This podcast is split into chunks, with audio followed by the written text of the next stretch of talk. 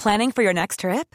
Elevate your travel style with Quince. Quince has all the jet setting essentials you'll want for your next getaway, like European linen, premium luggage options, buttery soft Italian leather bags, and so much more. And is all priced at 50 to 80% less than similar brands. Plus, Quince only works with factories that use safe and ethical manufacturing practices.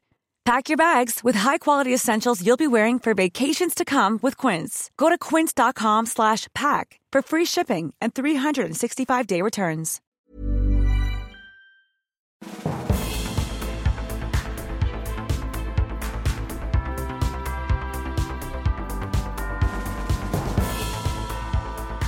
Hello and welcome to the Political Party. Today's guest is John Rentoul, biographer of Tony Blair, writer of some fantastic books, politics and non-politics, um, but also someone who's been consulted for the new BBC series Blair and Brown: The New Labour Revolution. If you haven't started watching it yet, what is the matter with you? It is brilliant television, and I'm not just saying that because obviously I have a deep interest in the era and political TV. It is so well made and the interviews with Blair, with Brown, with Mandelson, with Campbell, with so many others are superb. And it brings that era. It's really well made. It's not just a nostalgia trip, it's really good analysis, very, at times, emotionally honest. It's the drama of it is great. So you have to watch that. So I've been meaning to get John on for a long time. And I always like to get guests on uh, around something vaguely relevant, if possible. And obviously, in politics, there's always relevant stuff happening. But the moment I saw that, I thought, now's my chance to get John Rentoul on because his biography of Tony Blair, Tony Blair Prime Minister, um, is brilliant. I think I got it for my 18th birthday party along with John Major's autobiography. Two great books, which I really enjoyed.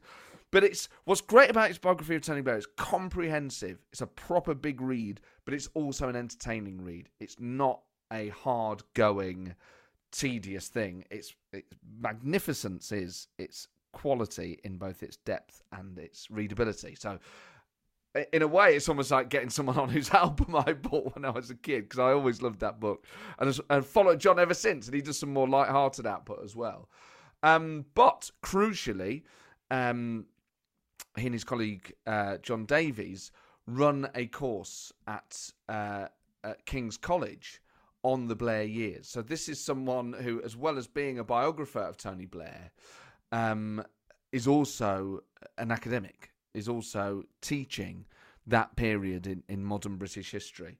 Uh, and in fact, Jon Davies and John Rentoul have a book, The Blair Government Reconsidered Heroes or Villains, which I think has probably been um, quite an influence on the series, and they, they came to see uh, well, we talk about that. They, they come and see um, the two Johns um, deliver some of their course. So, this is someone who is uh, deeply immersed in that time and, and what it meant uh, and, and its relevance. So, uh, th- this is a great chat. Don't forget, you can email the show, politicalpartypodcast at gmail.com, with strange, tedious, odd. I mean, just if you've seen a politician out and about, let us know. Spotted! Well, Gillian has been in touch, said, I'm not sure if this counts, but I once bumped into Siobhain McDonagh in Sainsbury's in Tooting. We both had shopping trolleys. Um, the reason she says it's, I'm not sure if it counts, is because I know her and encounter as a friend. well, it still counts. Believe it or not, Gillian, politicians have friends. Well, you should believe it. You are you are one of the friends of, of one of the politicians. Siobhan is someone I need to get on the show, actually, so that's a very helpful reminder.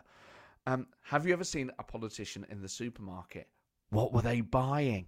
Email the show, politicalpartypodcast at gmail.com. You can come and see the show live as well. Thank you to all of you who came to the Andy Burnham show. What a night it was. He was such a good guest. It's so uh, much more of a night to do them live, obviously, because there's so much more work goes into it. Um, but to actually sit opposite someone instead of doing it on Zoom is obviously a more intense experience. So I've been really reflecting on it, and I just thought, in so many ways, he was the perfect guest because uh, he was funny, he was thoughtful, he was emotional. You know, it had uh, some great ad libs, great politics, great behind the scenes stuff. I just thought, oh man, what a great uh, show that was. And the next show is on Monday, the 11th of October. So, depending on when you listen to this, in just a couple of days' time, with Penny Mordaunt, who I, oh my God, such a fun politician, and I can't wait to talk to her. She was the first ever woman to be defence secretary in the UK, uh, and just has a really great sense of humour, as well as being a very serious politician. But again, you think they're the sort of perfect nights where it's someone really funny as well as someone who can do the serious stuff as well. So tickets for that are available in the link, or just go to mattforde.com slash live. I've also put links in the blurb to uh, John, a couple of John's books. Um, so without further ado, um, one of the first political authors I ever got into, John Rentoul.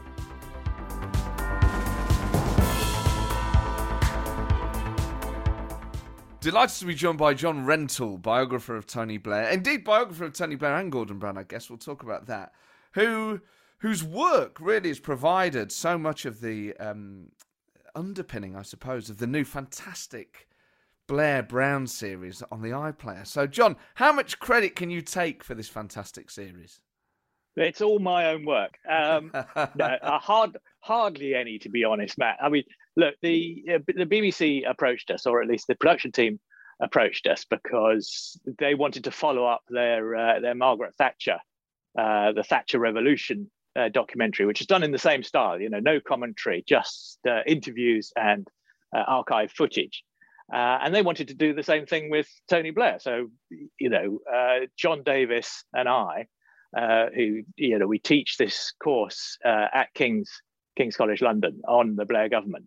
Uh, I suppose we were the logical people to go to, so we talked to them a lot about it. And actually, one of the production team came and sat in on one of our classes. Um, I can't remember who we had talking to us that week. It might have been Michael Barber or somebody like that.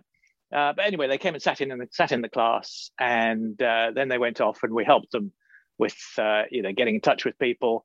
Uh, but apart from that, it was all you know, the interviews were all conducted by the uh, by Steve Condie and his his team, uh, and the archive research was all theirs. And that it's the interviews, combination of the interviews and the archive research, I think, which makes those programs so special. And uh, you, you don't just teach this course; you've written a book, "Heroes or Villains: The Blair Government Reconsidered." How much of a basis do you think that provides a, a kind of framework for the series?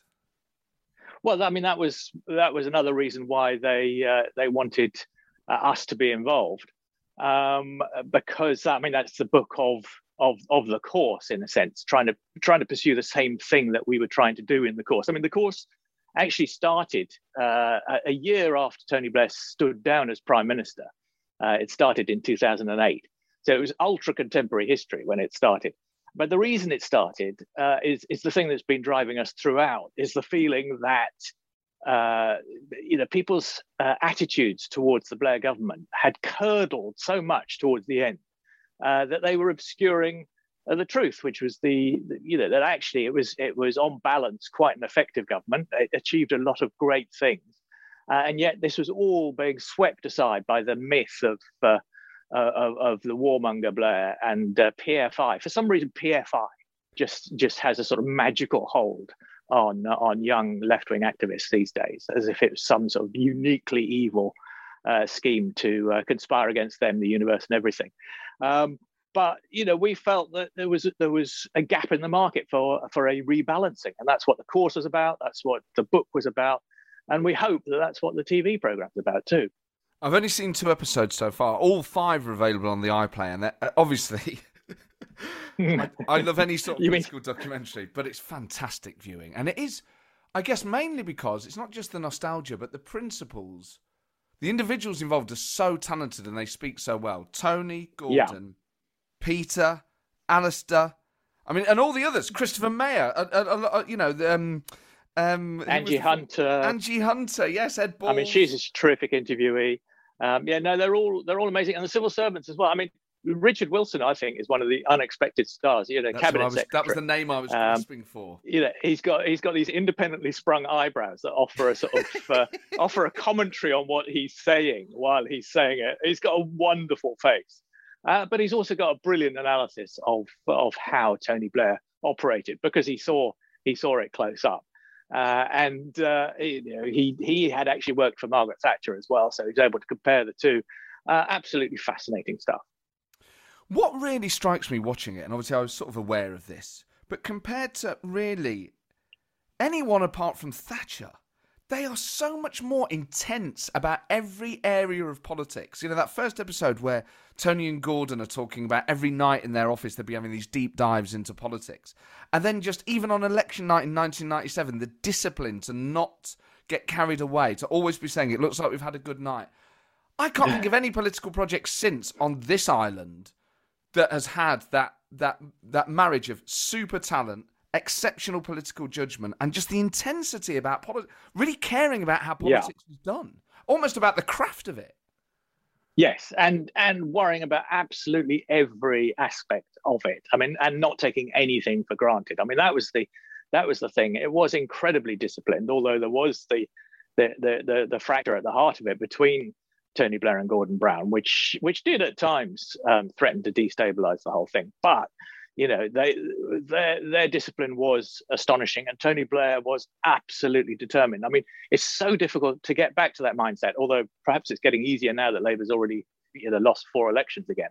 Um, but it's quite difficult to remember how despairing people were after the 1992 election, when you know people thought that Neil Kinnock was going to win, uh, or at least be prime minister in a hung parliament and that was all snatched away cruelly at the last minute. And there was this, this feeling that Labour can never win, and that you had to you had to try, you know, you had to be ten times as good as the Tories uh, in order to just scrape an election win. And of course, I mean, I remember. I remember people. I mean, I remember Andrew Marr was editor of the, uh, the, the Independent in 1997. I remember him saying he could feel. I could feel it in my bones. He said, "I could feel the Tories coming back." And I said, look, look, even if even if the opinion polls are just totally wrong, even if they're far more wrong than they were last time, you know, I can assure you that you know Labour is actually going to win this one. Uh, but but he but Andrew Marr was sharing the attitude of that sort of core Labour team who just thought, you know, we are not going to take anything for granted. This this we could still lose this. We have to do everything uh, to make sure that we win it. And it's interesting that actually because you might say, well, that's just a logical reaction to four election defeats and specifically 92 and how that felt that they were robbed. Actually, other politicians still would not have handled that as well. They would have got carried away. If you look at other political parties and how they deal with success, they very quickly get drunk on it. They do tweet about their opinion poll ratings. Yeah. That you know, if New Labour would have been in the, the social media age, they would not have allowed that sort of thing. They would have been playing it down. It is also about the character of those individuals and the way that they uh, understand the people and how that looks to a public.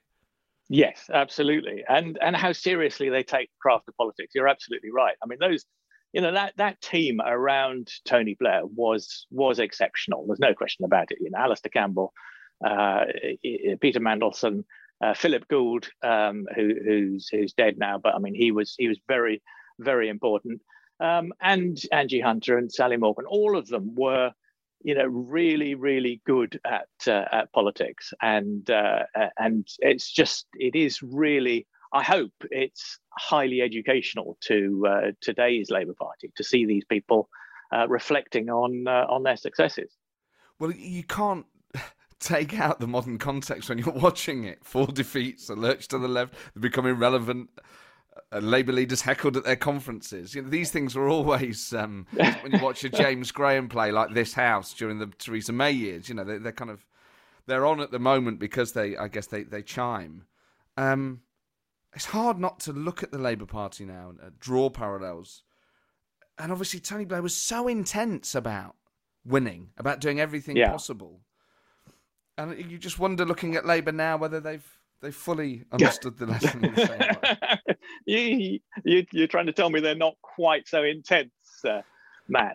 They're just, well, uh, I mean, uh, yeah, I mean, I don't want to sound like an old, uh, you know, an old man who's sort of saying, "Oh, well, you know, there, there were some, there were some greats in those days, and uh, today's lot aren't up to up, aren't up to the mark." I mean, I do remember, actually, at the time, I do remember thinking quite often that Tony Blair was was quite brittle. He was quite green. He was he, he, he you know he he did he did make mistakes and he did seem to be quite unconfident uh, uh, uh some of the time. Uh, I mean, looking back, he looks like a sort of messianic, absolutely self-confident uh, figure. But that's not quite that's not how he looked at the time. And and and, and a lot of people around him seemed quite nervous and. Uh, and not sure of of quite what they were doing. I mean, you do tend to sort of rewrite uh, history looking backwards. But um, I do think that they were a very talented team, and I do think that there are, you know, there are not many people in the modern Labour Party who are up to that kind of caliber. It's very um, you talk about, you say sort of Piers Green. What's really interesting about episode one is the the the moment that they build towards. Yeah, I mean, just his general appearances until it reaches the point where he is in the ascendant against Gordon. It's clear that he has to stand for the leadership. Actually, he starts to look more like a leader. He does start to. Yeah. I mean, the, some of the footage is really funny. I mean, I know everyone back then had mullets and bad jeans and whatever else, and I'm not a style icon. But it is odd how he kind of does physically, visibly change a bit. He starts to dress yeah. and walk and cut his hair a bit more like a leader. Yeah. Oh yeah, and I mean, I remember I was there at that time. At, at, at, that time, I watched that transformation. But that's why I I I started to um, work on the book about him because um, I was I was filming in his constituency for the BBC uh, in Sedgefield after the '92 election, uh, and that was the moment when he suddenly got it. I mean, he suddenly he's you know he suddenly changed from being Bambi to to to, to a leader. Um, and you know, I do think Anji Hunter was quite an important part of that because she put him in suits. She made sure he, you know, he never wore an overcoat, never carried his own his own luggage. He just looked like uh, someone who was uh, who was a leader. Uh, but I mean, the more important part of that was that he he suddenly uh, discovered how to do television. I mean, he suddenly, almost overnight, became uh, a, a, supreme communicator of the television age. And he just became, he just, he just cut through on television in a way that, that few politicians do. He just talked normal English that people could understand and people would nod along to and say, "Yep, he's right." Uh, that's uh, that's. Uh, I'm glad glad to hear that from a Labour politician. Yes, there is that moment in the wake of the '92 defeat where he decides to do the TV rounds and yeah. of course, no one else wants to do it. But that's exceptional judgment on his part in the wake of that defeat to be the first voice that people hear from the Labour Party and to be a voice that he knows is going to be ultra modernising and to kind of seize that moment in a way that even John Smith didn't. Yeah, I mean, I think that I mean, you could say there was a, there was an element of desperation in it. He just thought, well, you know, that's it. You know, I mean, I, am I'm, I'm going to be stuck here for, for, for forever unless unless I t- start taking some risks, unless I put myself out there and say what I really think. Um, and of course, you know, he wasn't quite as sort of risk taking as that. I mean, Peter Mandelson once said that you know he he, he had an extraordinary attitude towards taking risks. He would prepare very carefully before taking a risk and then and then jump off the cliff. Um, but there was an element of of Tony Blair just thinking, well, you know, sod it. I've just got to I've just got to go for it and and and push the boundaries. Uh, and that's that's what happened after the 92 election. That's when he that's when the change change happened. And that's when I said, you know, I said to people, you know, this this guy's going to be prime minister one day uh, and I'm going to write a book about him. And then, of course, uh, two years later, John Smith died, and I had to had to get on with it. you did, and it's a great book, and we'll talk about that book. It's it's one of my favourite biographies, um, and I got it the moment it came out. But um, the uh, the what you must have been in primary school at the time, Matt. Well, I oh, so is that different? I got Tony Blair prime minister. Yeah, no, no, it first came out in 2001, I suppose. Yes, that, I got, that, yeah, that's right. Yeah, version, I, was, um, yeah, yeah. I voted in 2001. That was the first election. Oh, okay. I, was, I was, I was a bit older. I bought Jon Sopel's Tony Blair the Modernizer when that came out as well. So, I, I yeah, no, well, I wrote, I wrote, I wrote an original version of that book in in '95, um, which at, at, which time you were at school, I think. But yes, uh, but the, the 2001 one was, was was much more substantial because you know by the time he became prime minister, there was just so much more to uh, to write about. Well, I'd love to ask you about that. I just want to ask about the course because do you find then that the you know by definition, I guess students, young people, I'm sure you have the odd mature student as well, are on the course because they are already pro or anti and and do you find that the course challenges them i mean do you feel like you're rehabilitating well, the blair era uh, oh well, I hope so. Yes, I mean I do think I, I do think we are. Yes, I mean one of my favourite parts of the course is just to you know uh, at the first class is just to go around the class and ask people what they think of Tony Blair and what why they've chosen the course and what they hope to get out of it, and then then uh, I repeat that exercise at the end, and it's it, you know it's it's interesting. I mean you know I wouldn't say you know they're all they're all you know skeptical at, st- at the start and then converted uh, Blairites by the end. But I mean, they they certainly understand uh, Tony Blair much better. Uh, and and I think I think understanding his motives means that they have a they have a much uh, richer appreciation of, uh, of, of what was going on and the fact that you know he's not a sort of simple-minded villain. Even if they still disagree with a lot of the things he did, they they recognise that you know the motives were were generally uh, honourable. And I think that's that's quite important. I mean, the, the, the thing about our students, of course, is, is is that they get younger every year. I mean, when we started, they were they were uh, undergraduates who'd, who'd, who'd been at primary school and benefited from the literacy and numeracy hour. Uh, and now, of course, they're graduate students who weren't even born while uh, Tony Blair was prime minister. That's incredible, really, to think that that's all happened so quickly. um, it is. It is quite incredible. But the passing of time is quite incredible, Matt. The um, one of the great things about the about the telly show is just I mean, it's a reminder. You know, people always get in touch with me when New Labour stuff's on the uh, on the you know in the ether. I said, "Oh God, actually, Tony Blair's really good, isn't he?" And you're like, "Well, that was never really in doubt. His, his talent was never what people took exception with." But it's always just a reminder. They go, "Oh God, you know, they were the days." But that's also true of Gordon Brown. And whenever I see Gordon interviewed, I just think, "Oh my God, you know the the the kind of colossal heft that he represents, the gravitas." the, the the brain, the presence that he has really is very, very impressive. And to only see him through the lens of Tony and Gordon really does him a huge disservice because, in his own right, he is a titanic Labour figure of immense talent. And, and, and the footage of him as a young man, you think, oh yeah. my God, you know, I mean, do you think, let's say, uh, in the wake of John Smith's sad death, that Gordon stands and Tony doesn't for whatever reason. Would, would Gordon Brown have won in 1997? Well, yes. I mean, I think there is an argument that almost anybody uh, would have won in 1997. I mean, that's uh, uh, you know that is a the Conservatives had uh, had exhausted themselves. They were divided uh, on Europe, and and and they shredded their economic credibility in the ERM crisis, uh, which happened very soon after the 92 election. So, in a sense, you know, it was it you know it was foreordained that Labour were going to win, even if you know few Labour people could bring themselves to believe it because of the disappointment of the '92 two election. So yeah, I mean, Gordon Brown could have won. I mean, if John Smith had lived, he would have he would have won. I mean, the the, the argument about that is always, uh, you know, w- would they have won for for just one term and been out? Uh, or would they have been able to sustain it for, for, for two and you know in, in Tony Blair's case three terms?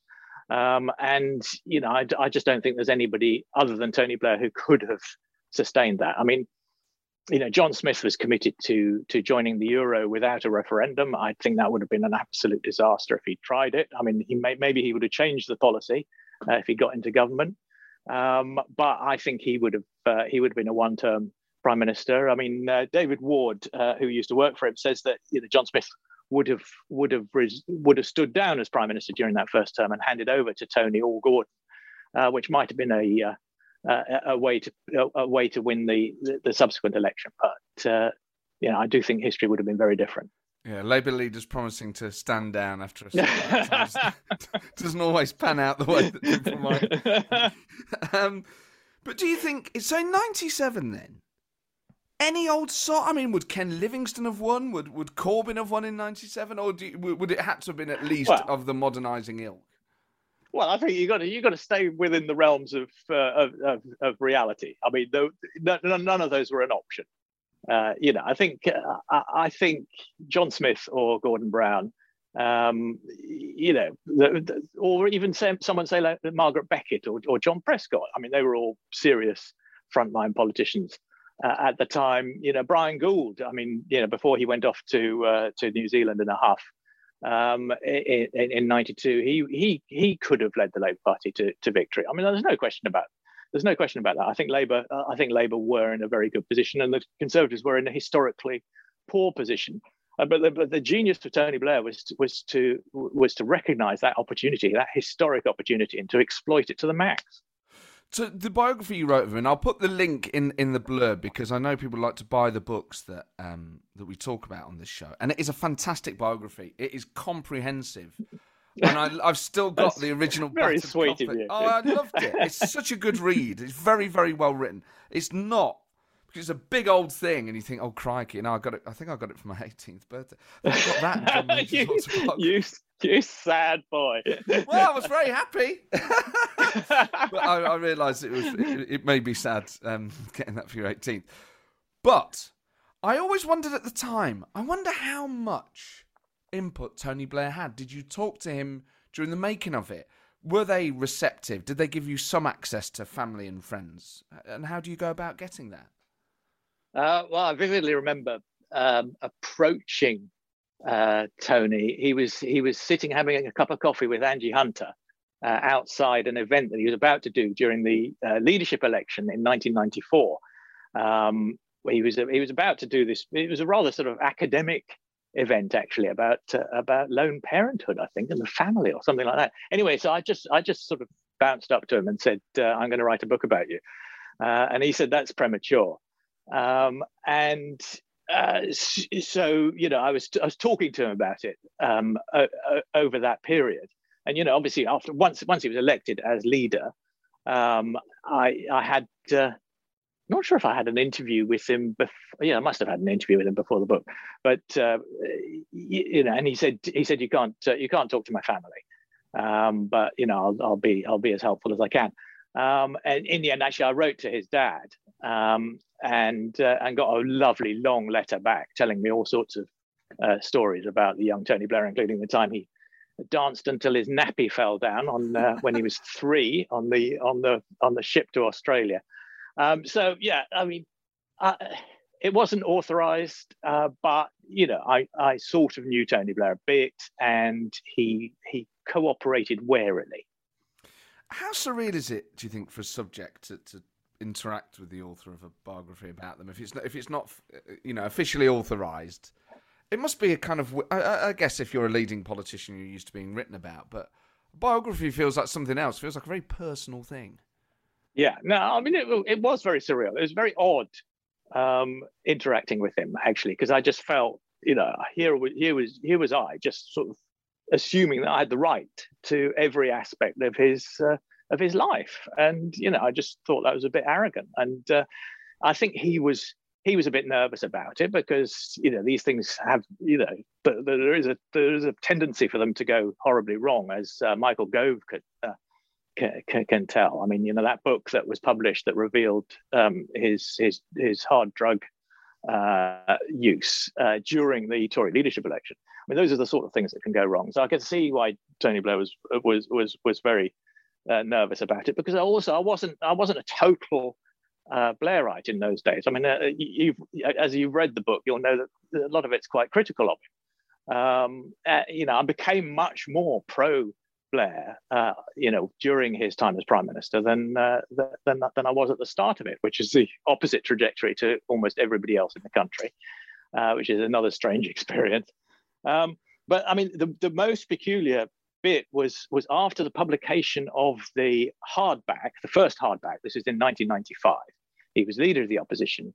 Um, and Anji Hunter arranged for him to to read it and, and comment on it. So um, so he did and and he and he got someone to type up his comments but the, the person typing up the comments couldn't read his handwriting so she gave up so anji anji just gave me the book and i've still got it with tony blair's handwritten comments in the margins saying crap. And uh, you know this is this is this is wrong. And uh, you know i never said that. Uh, and then I had an and then I had a long uh, interview with him just to go through the book, just to discuss it, and just to sort of just discuss his comments uh, which was which was when I felt that you know that I was a real sort of intruder into his life, and I was uh, you know I was I was I was slightly embarrassed, but it was it was it all worked out in the end. Yeah, I mean it's um as a sort of member of the public, you just expect biographies to be written of leading politicians, and they're things that we like to read. But I guess the more we think about, uh, particularly now, the pressures of public life, of uh, issues around privacy, it probably you think actually, do we have a right to know everything about the people who govern us? where is where is the line? Yeah, well, that's. Uh, I, I, mean, you know, the thing about Tony Blair is that there isn't uh, there isn't much. I mean, there are some sort of quite embarrassing things about that, that he did when he was uh, when he was young, but not not really shocking. Um, I mean, you saw the in, in the in the documentary so those awful photos of him with with no shirt on uh, and incredibly long hair. Uh, remarkable stuff, really. Um, but you know, in a way, very sort of quite sort of innocent, sort of uh, sort of seventies uh, alternative rock star uh, dreams. I mean, that was that was that was the most embarrassing stuff he did. Um, and yeah, I mean, I think we do have a right to know what our politicians are like. I mean, that's the whole point about writing biographies. That's why that's why the early bit of biographies, I think, is always the most interesting. The childhood, the parents, the sort of the formative experiences, and those I think we do have a right to know those because that is what makes uh, somebody's character and temperament and character are so important in in a leadership role these days. There's a kind of armchair theory, maybe it's more than that, about leading politicians and either some sort of tragedy, the loss of a parent or a sibling, or growing up uh, with one parent for whatever reason is often a, a drive. And as someone who was raised in a single parent family, I've often thought it's kind of odd that I had a political drive very young and whether that was part of it. Sort of hard yeah. not to conclude that. And Tony Blair, obviously, with his mum uh, Keir Starmer. You know, once you start to look around, you think actually, even a lot of these politicians who um, come from privileged backgrounds, they do all share this thing that at an early age, uh, quite a big thing happens. They lose a family member, or a family yeah. member wasn't there from the start. I mean, is that is is that a theory that that you think is uh, sort of um, accurate? Yeah, no, I think I think it is. I think there's a lot to it, but I'm nervous about it because you know obviously it sounds a bit like pop psychology. Yeah. Uh, and so I've I, I, relegated it to a footnote. I mean, it is in the book somewhere about how uh, it's the Phaeton theory, I think, named after some Greek uh, Greek god. Um, about how um, uh, James Callaghan I think, lost his his father at a young age. Um, you know, I mean, if you if you go back through prime ministers and uh, and and presidents, you know, there's an awful lot of uh, an awful awful lot of them who've lost a, lost a parent, or in John Major's case, his his father went bankrupt uh, when he was I don't know 9, 10, 11, something like that. That often happens, and in Tony Blair's case, it was his father uh, having a stroke at the age of when Tony Tony Blair was 11. So, you know, these and and that does seem to instill in people uh, a, a, really strong desire to succeed, uh, you know, on their on their father or their or their parents' behalf. Yeah, because I always thought it sounded a bit. It's one of those things that you think, oh no, and then and then I remember seeing, you know, talking to Keir Starmer about his mum. You think, well, actually, maybe sort of strange mm. it keeps cropping up as a kind of, I guess, uh, perhaps overrepresented amongst political leaders. That sort of experience. Yeah, abs- absolutely.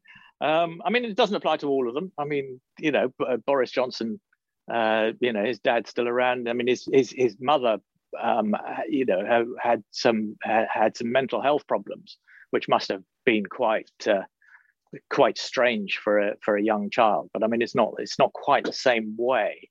Um, it's not quite the same thing as, as sort of losing a parent. But I mean, uh, yeah, I, there's a, there's an awful lot of, of, of trauma in in the early lives of a lot of uh, a lot of people who have that huge drive to get to the top. So at the time when you're when you're kind of studying Blair as well as covering him as a journalist, you're not necessarily a Blairite. You worked at the New Statesman in the 1980s. You're at the Independent. Just thinking about left wing journalism at that time as compared to now? Do you think it was a, a in a kind of healthier shape? Uh, oh, I don't know. Um, that's a that's a very difficult question. Uh, left wing journalism. I mean, the Independent was never wasn't particularly well. It, yeah, I don't know if it was particularly left wing when I when I joined, um, which was around the time um, uh, you know Tony Blair became leader and uh, uh and then became prime minister. I mean, uh, yeah, I mean, the Independent was quite pro pro Blair. Um, most most papers were because he was because he was a centrist, because he was sort of uh, free market and a social conscience and all the rest of it. Uh, so it was quite a good combination for a for a for a paper that was that was built on those sort of, those values in the first place. Um, but what we didn't have, of course, was uh, was any any kind of um, Corbynism. We, I mean, Bennism had had had gone, and you know that that that just didn't seem to be an issue. So the, the all the arguments on on the left were arguments between different different flavors of of what is now regarded and dismissed as centrism. And the New Statesman in the eighties was Christopher Hitchens there at the time, or was that? No, that was before my time, Matt. I'm I'm very old, but I'm not that old.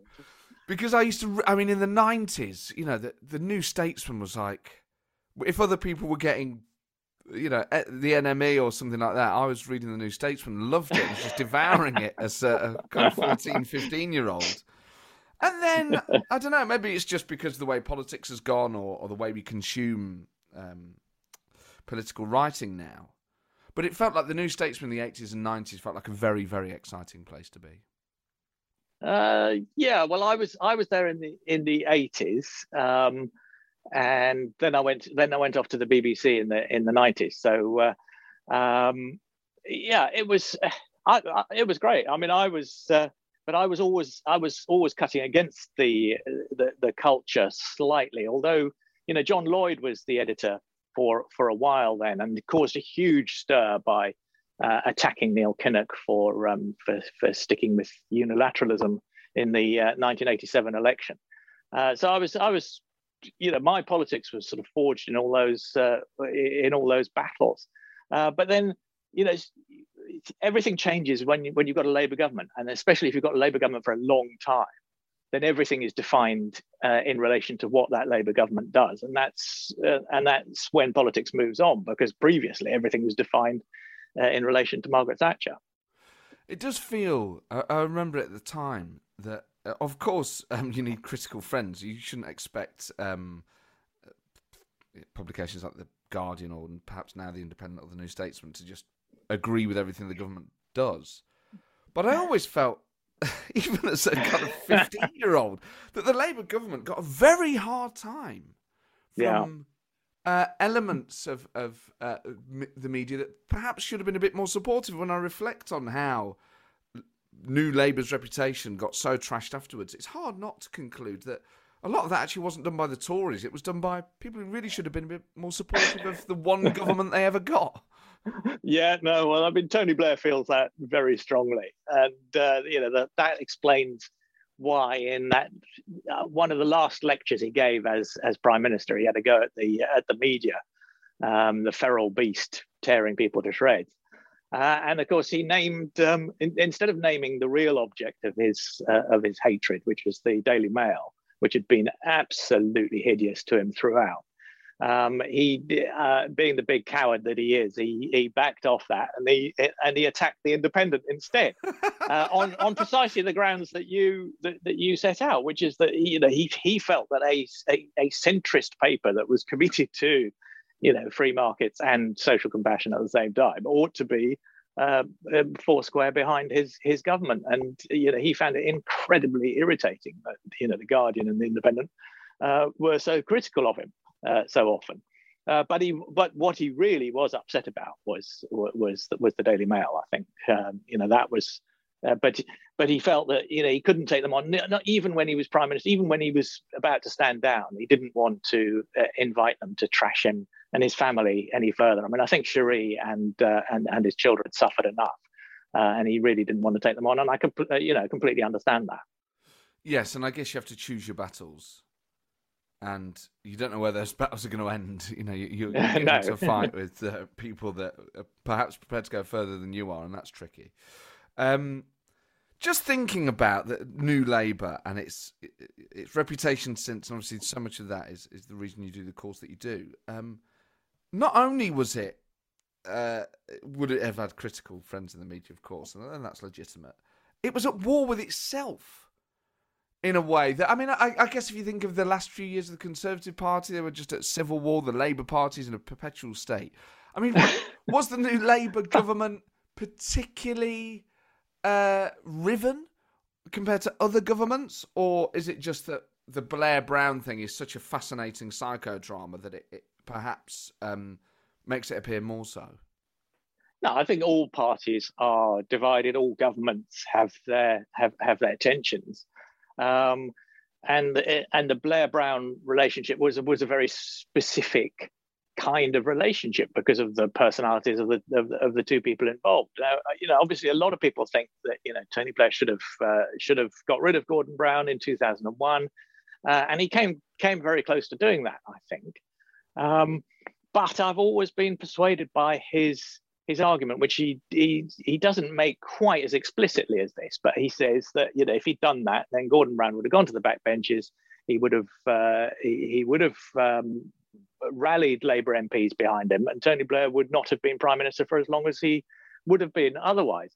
And you know this this was Tony Blair's genius was his ability to just lead people on. I mean, you know he he he dangled the carrot of leadership before uh, Gordon Brown for so long. I mean, you know, Ed Balls, you know, he, he, quite often says, I don't know how explicit he is in the in the documentary, but he, you know, Ed Balls was just totally fed up with the fact that you know Gordon Brown kept on buying this stuff and kept on saying, no, no, we, we we've got to wait. Uh, and you know, Tony Blair managed managed that relationship incredibly uh, effectively. Um, and obviously, I think he should have carried on as prime minister for much longer than he did. But you know, he was he was out of out of time with the Labour Party by then. I guess the the thought of Gordon Brown on the backbenches once he'd been in government is so you can't picture it, and no. you also need really talented people in government. And he, for all the tensions between the two, was such a huge figure that anyone else who was then Chancellor, I remember, I think it was in a previous documentary, I don't know whether it was Peter Mandelson or Alastair Campbell said this, not so much about um, where else do you put Gordon? It's who else do you put in the Treasury that's then going to have the sort of the the work permanently marked by um, by the former Chancellor, and obviously Alistair Darling found that when when Gordon yeah, quite Minister. difficult. Very well, Alistair Darling was yeah, I mean Alistair Darling was a very good Chancellor in in, in many ways. I mean. You know, this idea that I mean, this is one of the great failings of, of Tony Blair is that he didn't bring on uh, talent um, enough. Um, I mean, there were lots of people who could have stepped up. Um, you know, David Miliband, obviously, uh, chief among them. But I mean, uh, yeah, the, the idea that you know you couldn't move Gordon Brown because you know nobody else could be chancellor. I mean, that's just nonsense. I mean, any, any anybody could have done that job. They give you the numbers. Well, uh, yeah. I mean, I, I, just remember. You know what? I'm now thinking: was it the other way around? Was it? It's not so much about who else you make chancellor, but where else do you put Gordon? Yeah, well, oh yes. I mean, doubting. obviously, I'm now doubting putting him as a putting him as a, as foreign secretary. He wouldn't have he wouldn't have liked, and he probably. I, I, it's interesting. Would he have rejected that or not? I mean, uh, uh, one of the striking things about the documentary is how closed Gordon Brown still is about you know questions like that. You know, he he doesn't really address them very directly. Uh, although it is fascinating in the documentary, he does for the first time talk about the Granita deal, um, and he does, you know, he does talk about the fact that he and Tony Blair didn't agree with each other all the time, um, whereas previously he's always just tried to pretend that didn't exist. And what what do you think the Granita deal was? Do you think it was explicit? I think no, I think I mean I think Peter I think is it Peter Mandelson says it in the documentary that you know t- one of Tony Blair's brilliant skills is is is is having people think that he agrees with them. Um, you know, people go into a meeting with Tony Blair, uh, and Tony Blair sort of smiles sweetly and, and nods and says yes, uh, and they come out thinking he's agreed, and of course he hasn't. And you know, I'm sure he would have said something like, you know, of course I don't want to I don't want to be leader forever uh, and you know you're the obvious person to succeed me. Uh, and you know Gordon Brown comes out with th- thinking this is a cast iron commitment to stand down after two elections, and you know that that is exactly how Tony Blair operates. But I mean, it was also, I mean, it, it worked, but it was also dangerous because it, uh, it led to those kind of misunderstandings and. Uh, and the, you know that tension did become destructive at the heart of government. It's really odd about that deal, whatever it was, because on one hand you go, well, look, these are guys who are basically equals, and one was the senior partner for most of the time, and I can understand how if the other guy then usurps him and stands, that the bloke who really thought he was probably very close to becoming Labour leader and prime minister then says, well, at some point you've got to let me have a go, because equally then you watch it as a citizen and go, you cannot have the office of prime minister decided in this way. No, so, no. At times I sort of lurch between going, I can totally understand how Gordon Brown would feel, and then going, hang on a second. How can two people in a Democratic Party think that that's any way to carry on? Uh, it is it is extraordinary, um, but the problem is it, that's all happening in private, so you can't you can't deal with it explicitly. Uh, and that's that's that was Tony Blair's argument is that he couldn't sack Gordon because what would he say to people? Because nobody knew what Gordon was was was doing in private.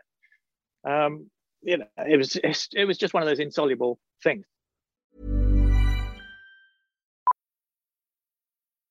Millions of people have lost weight with personalized plans from Noom, like Evan, who can't stand salads and still lost fifty pounds. Salads, generally, for most people, are the easy button, right? For me, that wasn't an option. I never really was a salad guy. That's just not who I am. But Noom worked for me. Get your personalized plan today at Noom.com. Real Noom user compensated to provide their story. In four weeks, the typical Noom user can expect to lose one to two pounds per week. Individual results may vary. Hey, it's Paige DeSorbo from Giggly Squad. High quality fashion without the price tag? Say hello to Quince. I'm snagging high end essentials like cozy cashmere sweaters, sleek leather jackets, fine jewelry, and so much more. With Quince being 50 to 80% less than similar brands. And they partner with factories that prioritize safe, ethical, and responsible manufacturing. I love that. Luxury quality within reach. Go to quince.com slash style to get free shipping and 365 day returns on your next order. Quince.com slash style. So, as someone who uh, I, I don't know how to I don't know how to word this, would you describe yourself as a Blairite?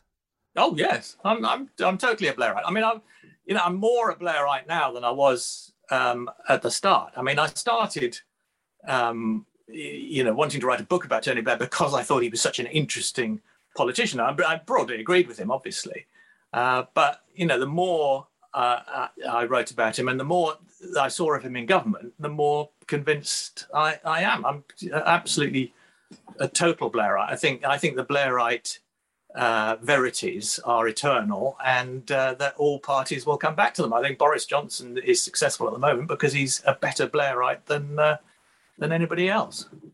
And what's your? How do you feel about Gordon Brown? I mean, uh, uh, I guess we've talked about this to some extent, but you, you can't really take him out of the reason why New Labour was so successful and popular. Oh, I think you can. well, okay, here we go. Uh, no, think, economic credibility. Didn't he also um, feel a bit more Labour, and that kept kind of traditional Labour voters on side? Well, except I think John Prescott did that um, very well, um, or even better, because I mean, you know, John Prescott was much more uh, of authentic uh, sort of traditional Labour working class politician. Um, no, I think I think just because Gordon Brown had a deep voice, people seem to assume he was, uh, you know, some great intellect. Um, I, don't, I don't think. I mean, you know, he was a very, very effective politician, no question about that.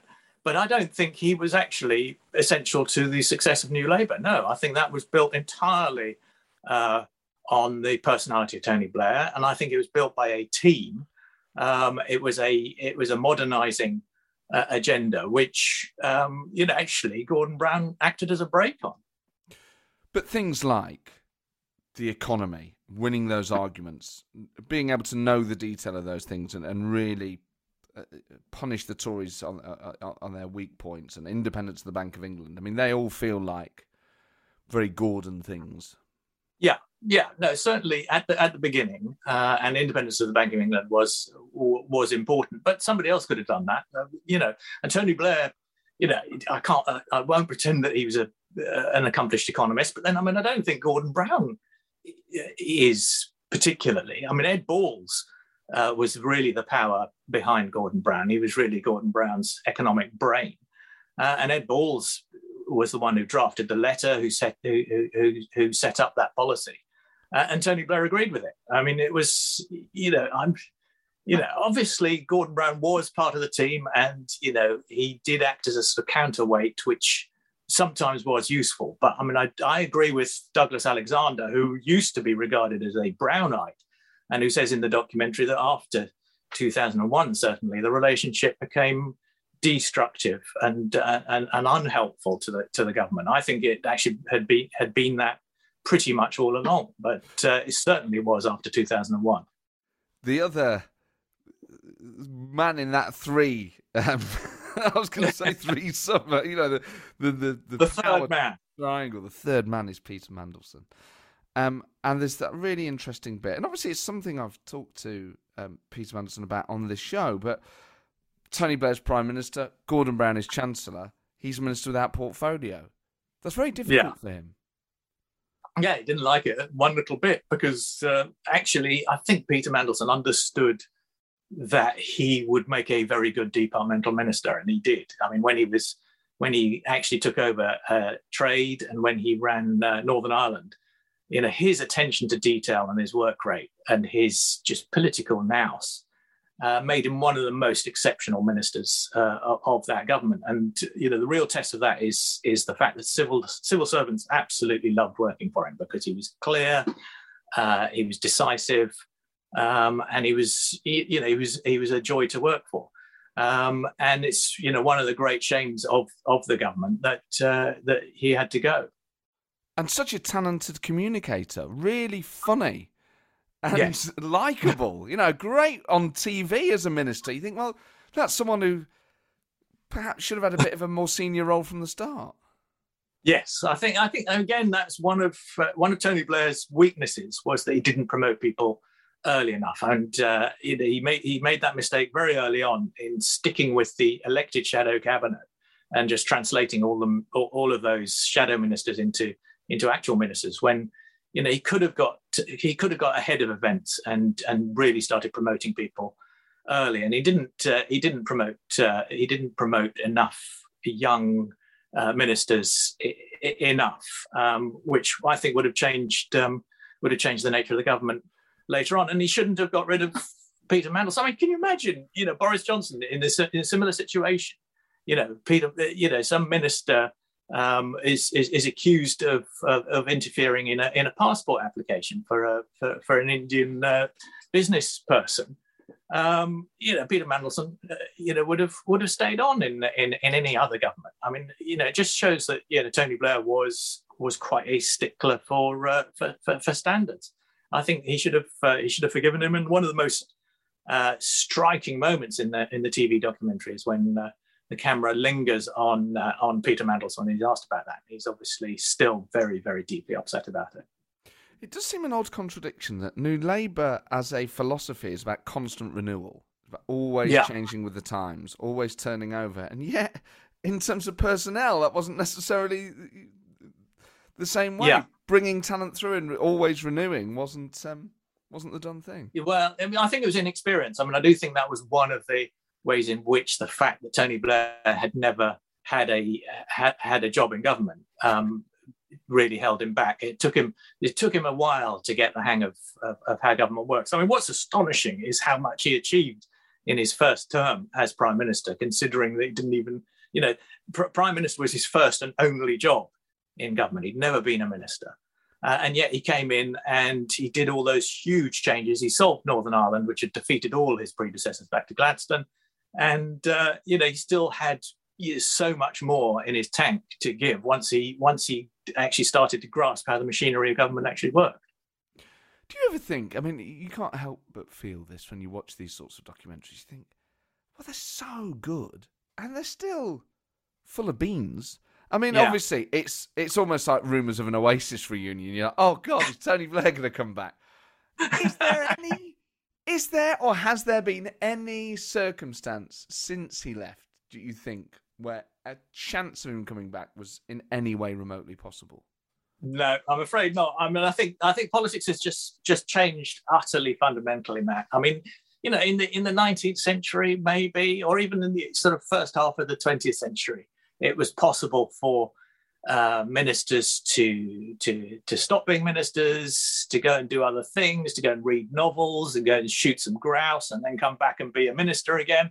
And it was possible for prime ministers to step down and come back. And you know, Alec Douglas Home, um, you know, this was in the 1960s. He was he was prime minister not for very long, but I mean, then he came back as foreign secretary. Um, and that wasn't that long ago. But I mean, you know, those those days those days have gone. I just don't think uh, the way the media and, and, and the House of Commons works these days, that that kind of thing is possible. Yeah, I mean, I, I I agree. It's just one of those things where you think, I wonder if it has. I wonder if it ever got further than just idle also, chat. I mean, you and I are, are not the best people to talk about this because we, we we constantly have to remind ourselves how how unpopular Tony Blair uh, still is with with very large uh, sections of the population. I mean, you know, it's not it's it's not just the Labour Party. Um, you know, the general public had had enough of him by the time he he, he stood down, and uh, you know that's that's a terrible shame and it's wrong, but it is a fact of life. Do you think in time that that opinion will change? Do you think incrementally he becomes more popular again? Well, that was that was our hope when we uh, uh, when we set up the the course under Blair years. I mean, immediately after Tony Blair stood down, and I have to say, the, the early years of teaching that course were a constant disappointment because we thought, you know, they're bound to, you know, we're bound to get people to see sense, to sort of change, to realise that actually that was a decent, modernising social democratic government. Uh, and yet, you know, for the first first five six years of of teaching that course, every year Tony Blair became more and more hated, uh, and uh, you know, it, it it just became more and more difficult. I mean, it wasn't really until I suppose the Brexit mode uh, that things started to change because I mean he turned out to be one of the most articulate exponents of the uh, of the Remain case, uh, and there were a lot of people in the Labour Party obviously who hated him, uh, who, who, who were prepared to give him a second uh, hearing because of that. And you know since then he's actually been uh, been increasingly rehabilitated, mainly because people have been spending so much time hating David Cameron and Nick Clegg and uh, other people instead. Yes, and he. I mean, there's no blueprint for former prime ministers. There's not the same infrastructure that America has with former presidents. They're not still called prime minister after they leave. There's not that sense of no. They were public servants, and therefore they operate in a particular space. Yeah, I, I, bumped into I bumped into Theresa May in, uh, in Parliament the other day, and I very nearly said, uh, "Hello, Prime Minister."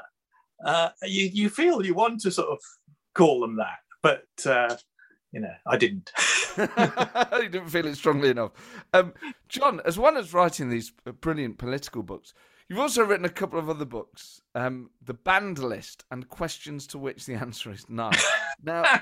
There's so much fun on social media. Your Twitter feed for a while, uh, questions to which the answer is no, is such a great um, such a great thing to think about. I mean, I, I know there, you've done so many, but do any favourites immediately spring to mind? And why did you uh, start doing it?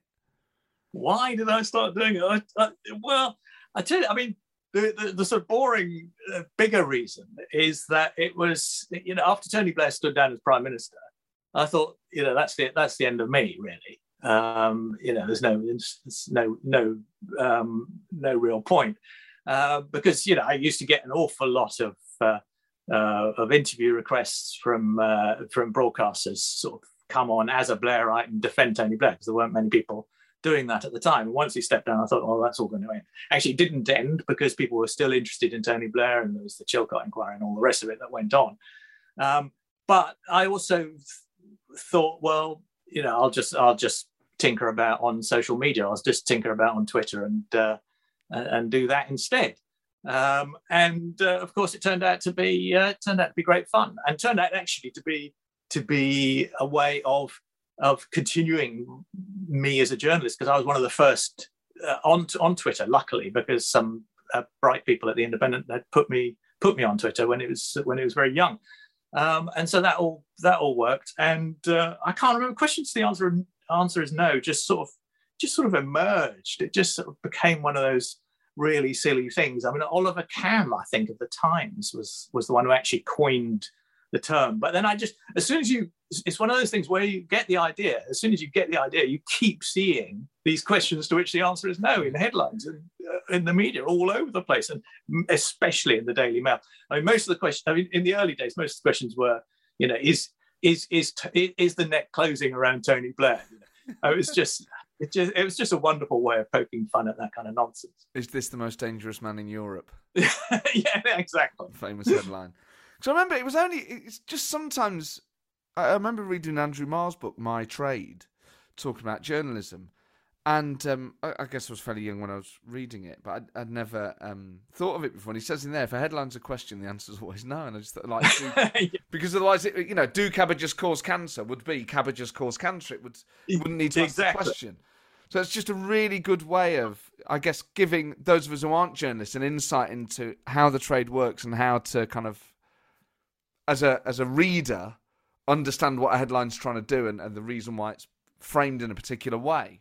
So it's yeah. good fun, but it actually serves a purpose.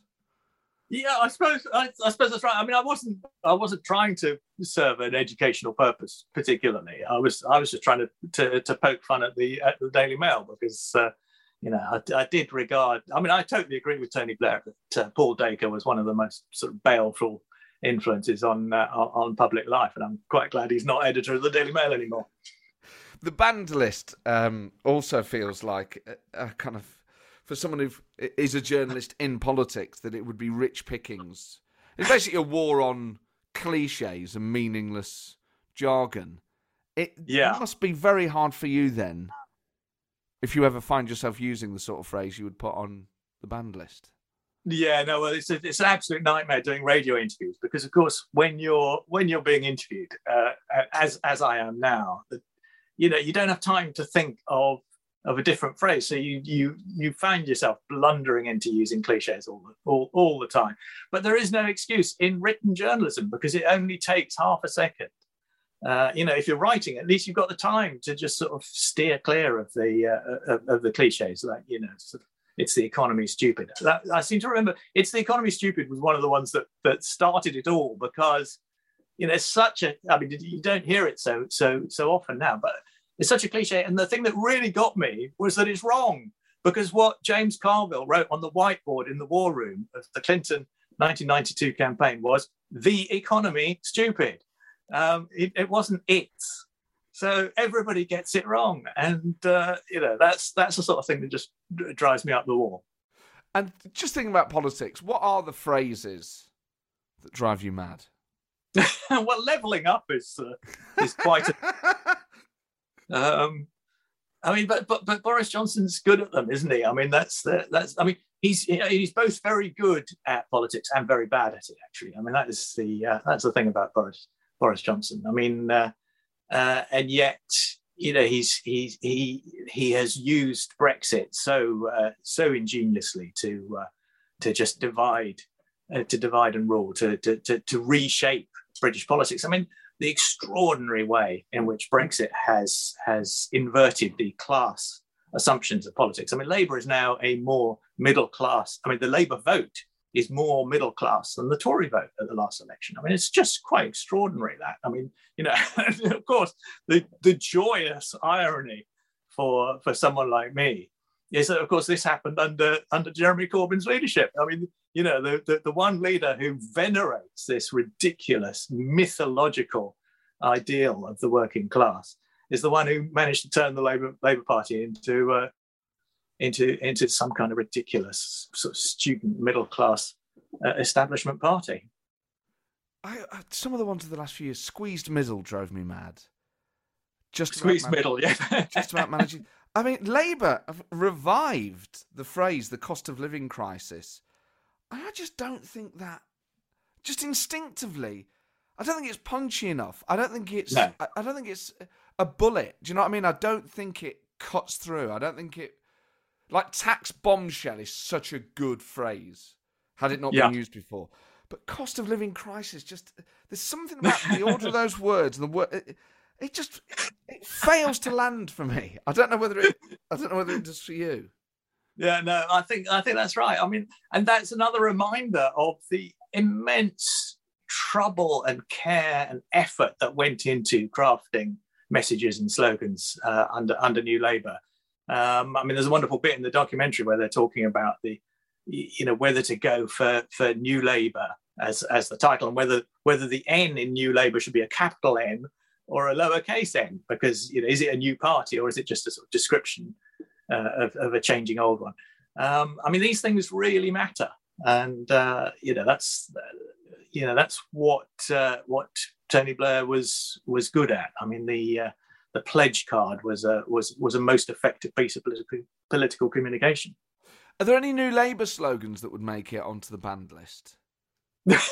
oh yeah, no, there, there, were lots of lots of dreadful ones. I think it was New Labour really that started all this stakeholder nonsense. Mm. Um, I think uh, you know that that kind of sort of bureaucratic uh, phrase making really swept through government. I mean, I remember. Uh, I mean, when I when I started doing the banned list, I remember getting getting all these contributions from from from uh, Labour civil well civil servants working for the Labour government and and Labour ministers. I mean, James Purnell.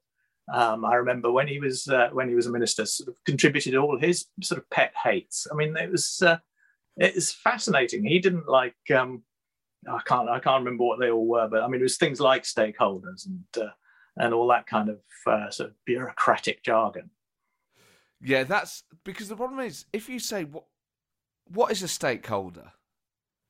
I remember when someone asking me once. I was like, well, you know, uh, you just kind of it just became used in in you know political public sector circles at the time. You'd say, yeah. "Oh, just let the stakeholders know." Like, yeah. Well, I kind of knew what they meant. We had a list, but I was like, if you to ask me to define what a stakeholder is, I'd be like, I guess people who are interested in what we do would.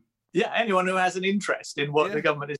I mean, it's a bit. Yeah, I mean, the problem is it's a bit. It leans into you know lobbyists who. Uh, uh, who have a vested interest in, uh, in in trying to persuade the government to do things.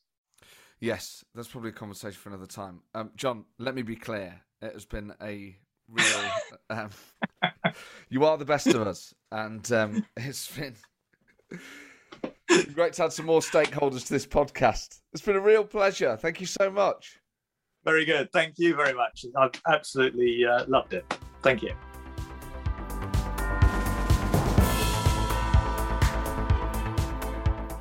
Well, there you go, John Rentoul man, I'd love to do that course. I felt like saying to him, can I just come and do that? I mean, I'm not sure what merit there'd be in me doing it. I think I'm fairly uh, genned up on that period in history anyway. But you think, I'd love to do just tag along to some modern history courses. I mean, obviously, it would cost me thousands of pounds. Um, but I thought I'd love to sit in on one. Maybe I can convince him that it's for uh, kind of promotional reasons and he can waive the fee. Universities do that, right? maybe not. But his biography of Tony Blair is superb, um, as is Heroes or Villains. Um, and he's worth following on social media. He's a great commentator, very funny, um, and a brilliant guest, and just so timely. You have to watch. I mean, if you've already watched it, you'll know why. It is magnificent. I've only seen the first two episodes. But it is. It's like the Oasis film. It's like Supersonic or the Knebworth film, but for New Labour. It gets the just the balance right. It's not nostalgia for the sake of it. Really well used archive footage with exceptional interviews with really brilliant talkers. You really, I mean, not that it was ever in doubt, but Tony Blair and Gordon Brown, Peter Mandelson, Alastair Campbell are very good, and all the other people in there as well. Christopher Meyer and Ed Balls and so many others, Anji Hunter, people who can really talk, and really that's amazing. Just the personal drama of it, let alone the history. Anyway, I'm spending more time promoting on the iPlayer than on my own stuff. Don't forget to come to the Duchess Theatre, the new home of the political party. It's no longer at the other Palace Theatre. It's at the Duchess Theatre from now on, every fortnight instead of every month, and the next one in a few days' time, Monday, the 11th of October, reacting to Conservative Party conference um, and uh, about so many more things as well. The hilarious Penny Mordaunt, who is tipped to be a Prime Minister of the future. And I think it's always special to come tonight where you're seeing a perhaps a, a current future, you know, current star, but someone who clearly has um, a bit of way to go yet on the ladder. So um, come and see Penny Mordaunt before she becomes our third female Prime Minister. Tickets for that show available at mattforde.com slash live. Thank you so much for downloading this. Please leave a five-star review and a written review if you can on iTunes. It just helps it get up the charts. Tell your friends. Tell everyone you care about to download this show, and I'll see you soon. Ta